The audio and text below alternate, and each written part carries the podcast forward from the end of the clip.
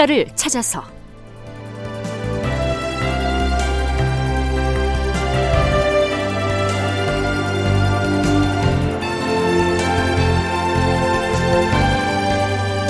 제 920편 요시라의 간계. 극본 이상락 연출 최홍준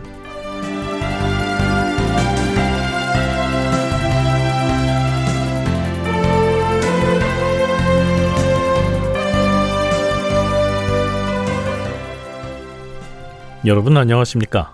역사를 찾아서의 김석환입니다.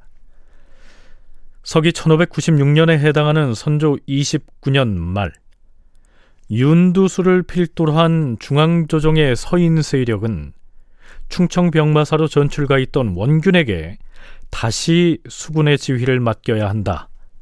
이렇게 주장을 하죠. 그러나 선조는 일단 이 원균을 전라도 병마사로 임지를 바꿔서 발령을 냅니다. 자, 그러는 중에 해가 바뀌어서 1597년이 됐습니다. 정유재란이 일어나는 바로 그 해지요. 그해 1월 19일치 선조실록 기사에 따르면 경상도 병마사 김응서가 선조에게 급하게 장계를 올립니다. 거기엔 일본군에 대한 매우 중요한 정보가 담겨 있었습니다. 주상전하, 이달 열 하룻 날에 요시라가 일본에서 건너왔어온데 그자는 소서 행장의 지시를 받았다면서 은밀하게 신을 찾아와서는 일본군의 동향을 전해주었사옵니다. 그가 하는 말이 매우 중한지라 서둘러 계문을 작성해 아래옵니다. 잠깐 여기에서 유성룡의 징비록으로 건너가서 해당 기록을 살펴보겠습니다. 일찍이 외적의 장수 소서 행장은 자신의 부하인 요시라를 경상도 병마사 김응서의 진영에 자주 드나들게 하여서 친근감을 갖게 만들었다. 그때 소서행장은 조선 통신사 일행과 함께 이미 조선에 건너와 있었고 가등청정은 본국에 있었다. 그런데 가등청정이 풍신수길의 지시를 받아서 다시 군대를 이끌고 바다를 건너오려고 하자 소서행장이 요시라를 시켜서 은밀하게 김응서에게 접근하게 한 것이다. 말하자면 요시라는 소서 행장이 경상도 병마사 김응서에게 보낸 간첩이었다. 이런 얘기입니다. 미리 얘기를 하자면요. 조선의 조정과 수군 진영을 교란시키기 위한 일본 측의 이 첩보전은 결국 성공을 거둬서 이순신의 파직을 불러오게 됩니다. 역사에서는 이 사건을 요시라의 간계 이렇게 기록하고 있습니다. 자, 과연 요시라가 김응서에게 접근해서 무슨 얘기를 했는지 두 사람이 대화하는 방식으로 구성을 해보면 이렇습니다.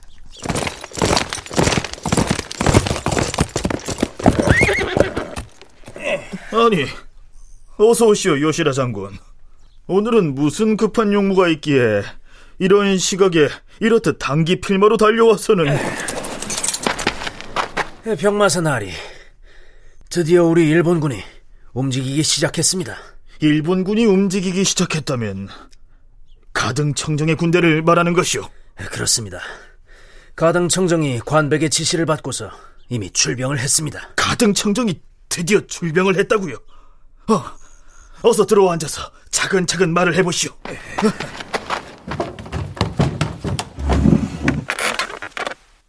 풍신수길이 조선을 다시 침략하도록 지시를 했고 그 지시를 받아서 가등청정이 군대를 움직였다.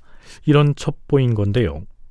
그렇다면 같은 일본군 장수인 소서행장은 그렇게 중요한 군사 기밀을 왜 경상도 병마사 김응서에게 몰래 알려주려고 했을까요? 징비록에 의하면 소서행장이 요시라를 보내서 김응서에게 은밀히 전해준 말은 이렇습니다. 이번에 조선의 통신사 일행이 일본에 갔음에도 불구하고 양국 간의 강화가 이루어지지 못한 것은 바로 가등청정 때문이다. 가등청정은 관백인 풍신수길에게 자신이 군대를 이끌고 바다를 건너가기만 하면 아주 쉽게 조선을 다시 점령할 수 있으니 화친 협상 따위는 필요가 없다고 큰 소리를 쳤었다. 그래서 풍신수길이 조선의 통신사를 그냥 쫓아보낸 것이다.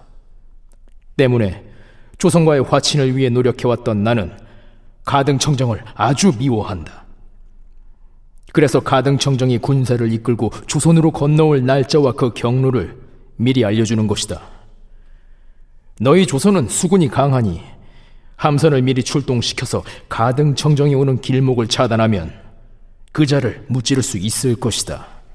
그렇게 되면 소서행장 자신이 관백인 풍신수기를 설득해서 양국의 관계를 다시 화친으로 이끌 수 있을 것이다. 대충 이런 내용이죠.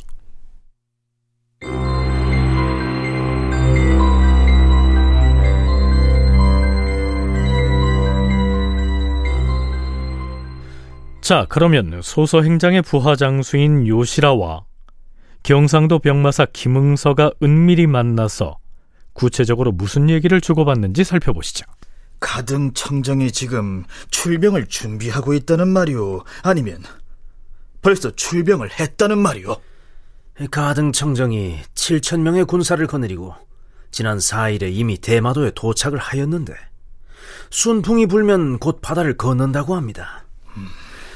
가등 청정이 바다를 건너오면 비록 처음부터 심하게 공격을 하지는 않겠지만 해안 지역에서 틀림없이 약탈을 자행할 것이니 그들이 도달하기 전에 미리 막아서 간계한 개교를 부리지 못하게 해야 합니다. 구체적으로 우리 수군이 어디로 가서 가등 청정의 군사를 막아야 한다는 말이오?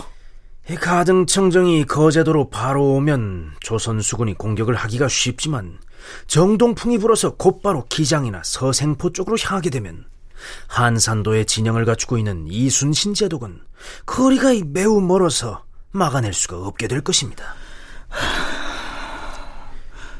그러면 어떻게 해야 합니까? 한산도에서 전함 50척을 급히 출동시켜서 기장 근방에다 미리 정박시켰다가 경상 좌도수군과 합세하여 진영을 갖춘 다음 가등 청정 앞에서 일단 시위를 하면 한산도에 우리 함선을 출동시켜서 부산 앞바다로 가서 시위를 하라. 그러면 바로 그때 우리 소서행장께서 가등 청정에게 전령을 보내서 지금 조선에서는 너를 원수로 여겨서 많은 전함을 동원하여 경상 좌도와 우도에 정박시켜 놓고 기다리고 있다. 뿐만 아니라 육지에서는 육군이 가까운 곳에 주둔하면서 너 가등 청정이 접근해 오기만을 엿보고 있으니 너는 경솔하게 움직이지 말라. 이렇게 경고를 할 것입니다. 음. 그러면 가등 청정은 감히 바다를 통과하지 못하고 주저하게 될 것입니다. 그러는 사이에 우리 고니시 장군이 나설 것입니다.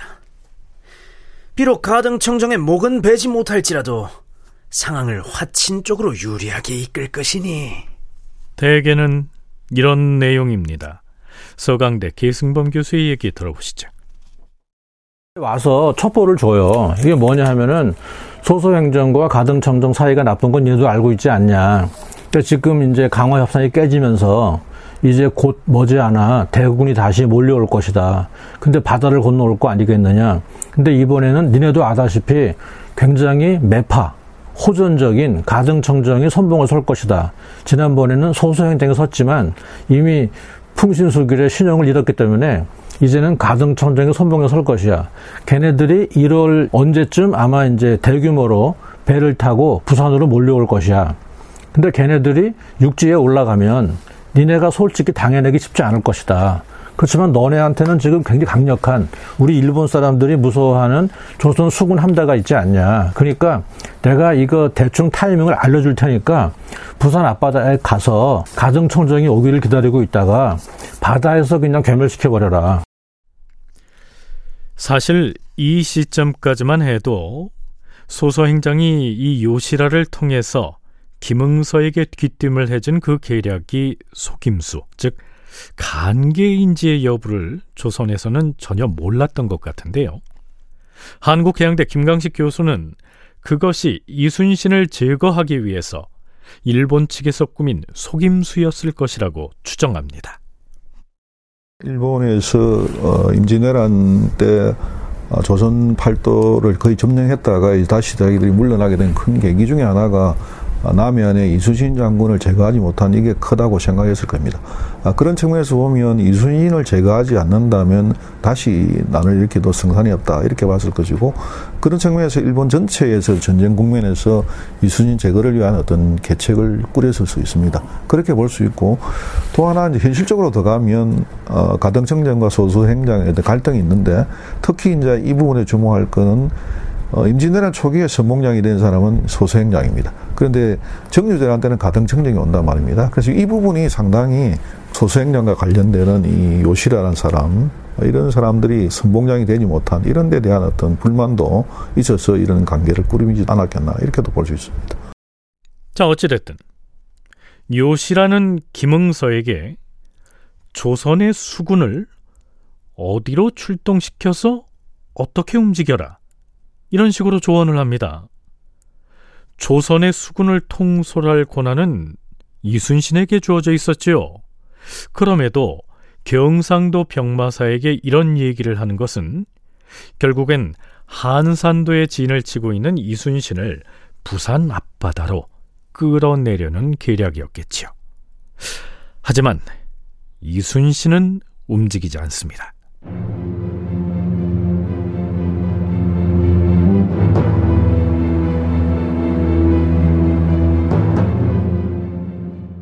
김응서의 장계가 조정에 전달되고 나서 이틀이 지난 1월 22일 이번엔 전라 병마사로 가 있는 원균이 선조에게 장계를 올립니다. 그 내용 중 일부를 소개하면 이렇습니다.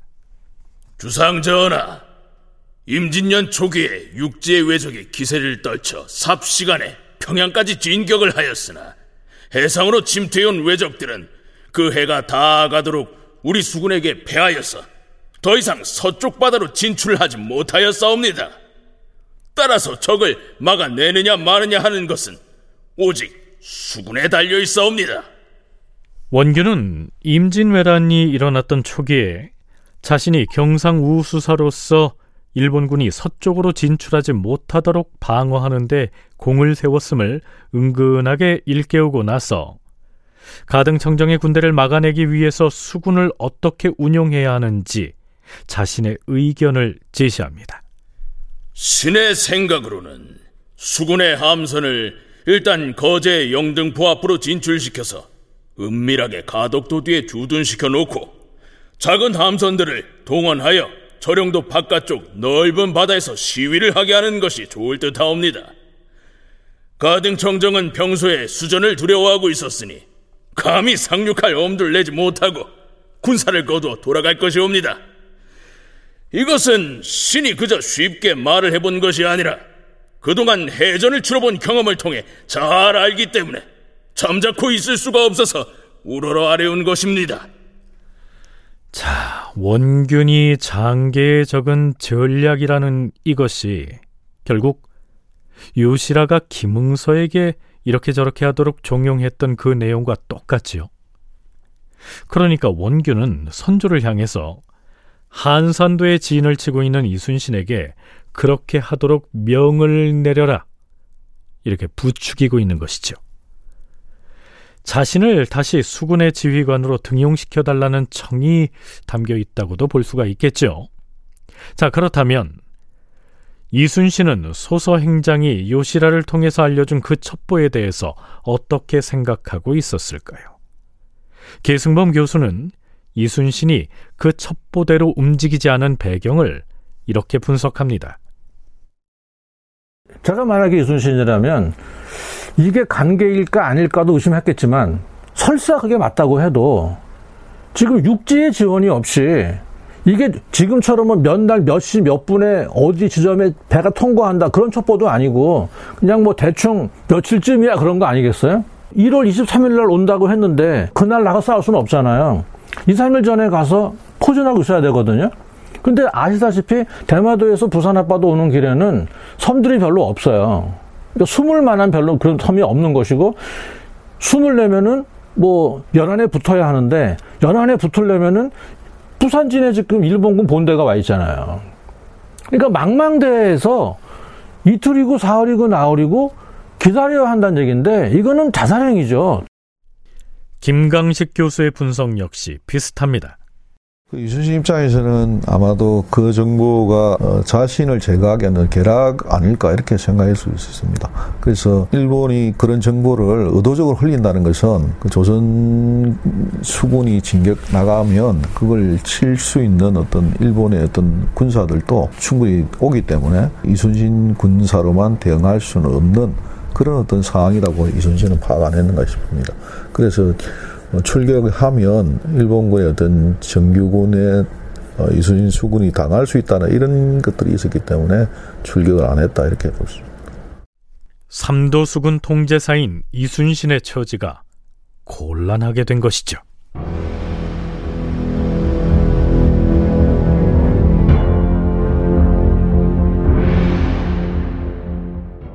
자, 드디어 임금인 선조 역시 소서 행장이 요시라를 통해서 귀뜸을 해준 그 첩보에 대해 절대적인 신뢰를 보입니다. 외적의 우두머리인 소서 행장이 김응서를 통해서 가등 청정을 도모할 계책을 미리 일러주지 않았는가? 헌데 영의정 유성룡 등이 그들의 계책에 빠질까 염려되어서 우리 수군을 움직이지 못하게 했기 때문에 우리는 기회를 놓친 것이다. 소서 행장이 우리에게 손바닥을 뒤집어 보이듯이 전략을 미리 알려주었는데 우리는 해내지 못했으니 우리나라야말로 천하의 용렬한 나라가 되어버렸다. 소서 행장이 우리 조선을 얼마나 조롱하겠는가?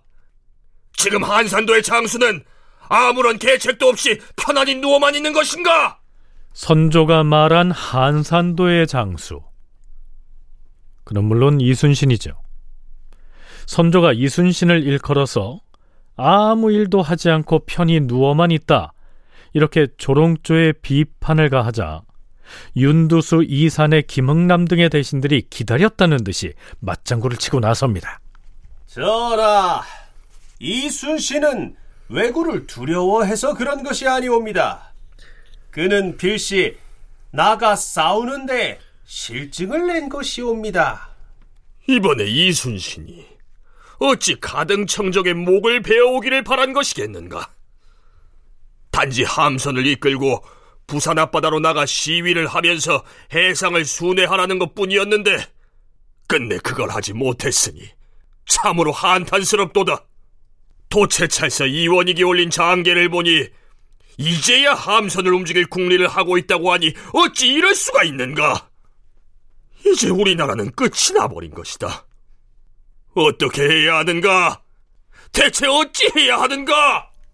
자, 때를 맞춰서 경상도 위무사로 파견된 황씨는 또 이런 내용의 장계를 올립니다. 황씨는 일본의 통신사로 갔던 그 인물이죠.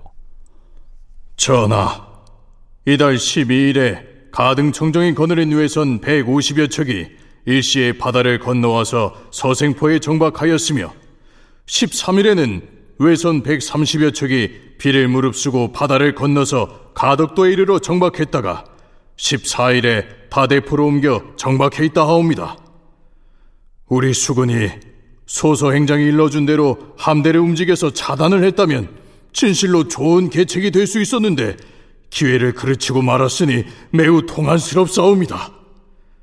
신의 생각으로는 우리가 소소행정하고는 후하게 사귀어서 통신사로 다녀온 황신마저 소서행장이 요시라를 통해서 간계를 부리고 있다는 사실을 까맣게 모르고서 그를 후하게 대접해서 잘 사귀어야 한다고 말하고 있는 겁니다.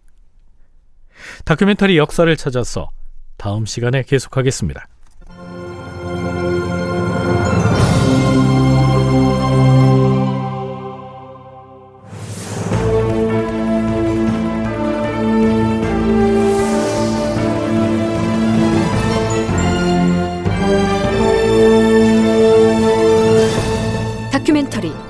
역사를 찾아서 제920편 요시라의 관계 이상락 극본 최홍준 연출로 보내드렸습니다.